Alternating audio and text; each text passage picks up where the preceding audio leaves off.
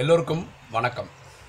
இன்னைக்கு யுகம் ஷிஃப்ட் அதாவது ஒரு யுகத்திலேருந்து அடுத்த யுகம் மாறுறது தெரியுமா? கண்டுபிடிக்க முடியுமா? ஃபார் எக்ஸாம்பிள் நம்ம சொல்லியிருக்க நாலு யுகங்கள் இருக்குது ஒரு கல்பத்தில் சத்தியுகம் திரேதாயுகம் துவாபரயுகம் கலியுகம்னு.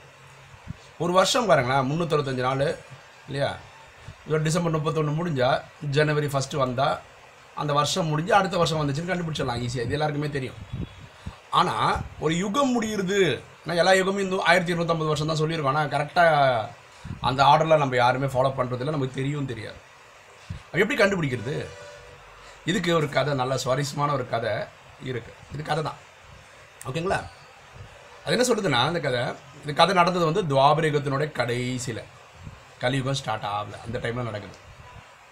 ஓகே அந்த டைமில் என்ன ஆகுதுன்னா ஒரு நபர் அவருடைய பைசா தேவைக்காக அவருடைய இடத்த பக்கத்து வீட்டுக்காரருக்கே வித்துடுறாரு.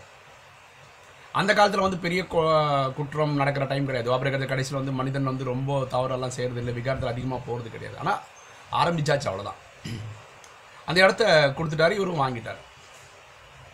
வீடு வாங்கின அந்த முதலாளி என்ன பண்ணுறாருன்னா அந்த இடத்துல விவசாயம் பண்ணலாம் அப்படின்றதுக்காக விவசாயம் பண்ணுறதுக்காக உழவுறதுக்காக ஆ- ஆளுங்கள்லாம் கூட்டி வந்து உழவுறதுக்கெல்லாம் பண்ணுறாரு அப்போ அதிசயமாக என்ன ஆகுதுன்னா அந்த மண்ணெல்லாம் நோண்டுவாங்க இல்லையா?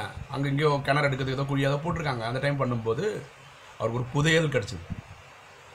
அந்த புதையலை பார்த்தோன்னே புதையல் என்ன பண்ணோம்? நம்ம எடுத்து செலவு பண்ணணும்னு தோணும்ல. இவர் என்ன பண்ண அந்த புதையல் அப்படியே எடுத்துன்னு போயிட்டார். நிறைய தங்கம் கா கா காசெல்லாம் இருந்திருக்கு. இது அப்படியே எடுத்துன்னு போய் பக்கத்து வீட்டுக்காரர்கிட்ட போய் போகிறாரு வீட்டுக்கு போகிறார் அவர் சொல்கிறார் நீங்கள் இந்த இடத்த எனக்கு விற்றீங்க அந்த இடம் தான் எனக்கு சொந்தம். அது கீழே கிடைச்ச பொருளாக உங்களுக்கு ஏன்னா நீங்கள் தான் முப்பது நாற்பது வருஷமாக அந்த இடம் வச்சுருந்தீங்க.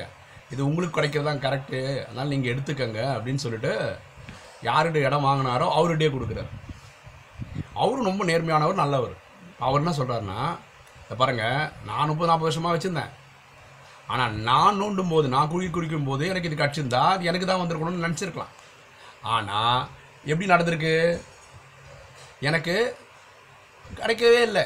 நான் உங்களுக்கு இடம் கொடுத்ததுக்கப்புறம் நீங்கள் ஏதோ கிணறு நோண்டும் போது உங்களுக்கு அந்த இடம் கிடச்சிருக்கு. ஆனால் என்ன புரிஞ்சுது? இது உங்களுக்கு தான் சேரணும்னு இருக்குது அதனால் அது உங்களுக்கு தான் சரி நீங்களே எடுத்துக்கங்க அப்படின்னு வித்தவர் சொல்கிறார் இவங்க ரெண்டு பேருமே இந்த விஷயத்தில் சண்டை போடுறாங்க. என்ன சண்டை போடுறாங்கன்னா எனக்கு இந்த பாவலாம் வேணாப்பா இந்த பொருள் உண்டு நீ எடுத்துக்கோன்னு இவர் வாங்கினவர். கொடுத்தவர் சொல்லார் ஏற்கனவே கொடுத்த உடனே எல்லாமே உண்டு தான் அந்த பூமி கடியில் விளையிறது உனக்கு தான் மேலே விளையிறது உனக்கு தான் எல்லாமே உனக்கு தான் அந்த நிலமே உண்டு தான் எல்லாம் உனக்கு தான் எனக்கு அது வேணாம். இது பஞ்சாயத்துக்கு போகுது. பஞ்சாயத்தில் அந்த நீதிபதி இந்த ரெண்டு பேர் சொல்கிறதையும் கேட்குறாரு நீதிபதிக்கு யார் சைடில் தீர்ப்பு தரணும்னே புரிய மாட்டேறது இப்போ நீதிபதி சொல்கிறாரு நான் இந்த கேஸை ஒரு வாரத்துக்கு தள்ளி வைக்கிறேன் அப்படின்றார். பார்க்கலாம் இவங்க எவ்வளோ மனநிலை எப்படி இருக்குன்னு பார்க்கலாம். ஒரு வாரத்துக்குள்ள கலிகாலம் ஸ்டார்ட் ஆயிடுது. சரிங்களா? இந்த இடத்த கொடுத்தாரு பார்த்தீங்களா அவர் இடத்து வாங்கின ஒரு வீட்டுக்கு போகிறார் போயிட்டு நான் ரொம்ப நேரம் யோசிச்சு பார்த்தேன்ப்பா நீ சொன்ன அந்த டீல் பற்றி எனக்கு என்ன தோணுது கரெக்டு தான் நீ அந்த இடம் கொடு அந்த காசெல்லாம் எல்லாம் கொடுத்துட்டு நானே எடுத்துக்கிறேன் அப்படின்னு இவர் சொல்கிறார் உடனே இப்போ இடம் வாங்கினார்ல அவர் இவர்கிட்ட சொல்கிறாரு நானும் ரொம்ப நேரம் யோசிச்சு பார்த்தேன் இடம் வாங்கினதுக்கப்புறம் பூமி கடியில் கிடைக்கிறது மேலே கிடைக்கிறது எல்லாம் எனக்கு தான். அதெல்லாம் தர தரமாட்டேன். புரியுதுங்களா? இப்போ இவங்க ரெண்டு பேரும் சண்டை போடுறாங்க. எனக்கு கொடுக்கணும்னு இவரும் கொடுக்க மாட்டேன்னு அவரும். அது ஒரு வாரம் ஆகிடுது இல்லையா? கோர்ட்டுக்கு போகிறாங்க திருப்பி ரெண்டு பேரும் அவங்க வாதம் விவாதம்லாம் எல்லாம் சொல்கிறாங்க இப்போ ஜட்ஜு பார்த்து சொல்கிறாரு களி ஸ்டார்ட் ஆகிடுச்சு ஓகேங்களா? இப்படி தான் களி ஸ்டார்ட் ஆகிடுச்சின்னு ஒரு கதை இருக்குது இன்ட்ரெஸ்டிங்கான ஒரு கதை. உங்களுக்கு இந்த வீடியோ பிடிச்சிருந்துன்னு வச்சுக்கோங்களேன். சப்ஸ்கிரைப் பண்ணுங்க.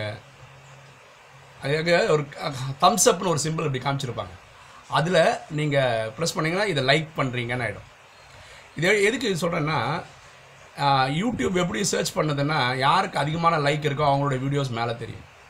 இது இந்த மாதிரி வீடியோஸ் நிறைய தெரிஞ்சால் நல்லாயிருக்கும் தெரியும் அப்படின்னு உங்களுக்கு தோணுச்சுன்னா நீங்கள் லைக் பண்ணுங்கள் உங்கள் ஃப்ரெண்ட்ஸ் சர்க்கிளில் ஷேர் பண்ணுங்களேன். ஃபேஸ்புக்கு கூகுள் பேஜஸ் இதிலெல்லாம் ஷேர் பண்ணிங்கன்னா கொஞ்சம் நல்லாயிருக்கும் தேங்க்யூ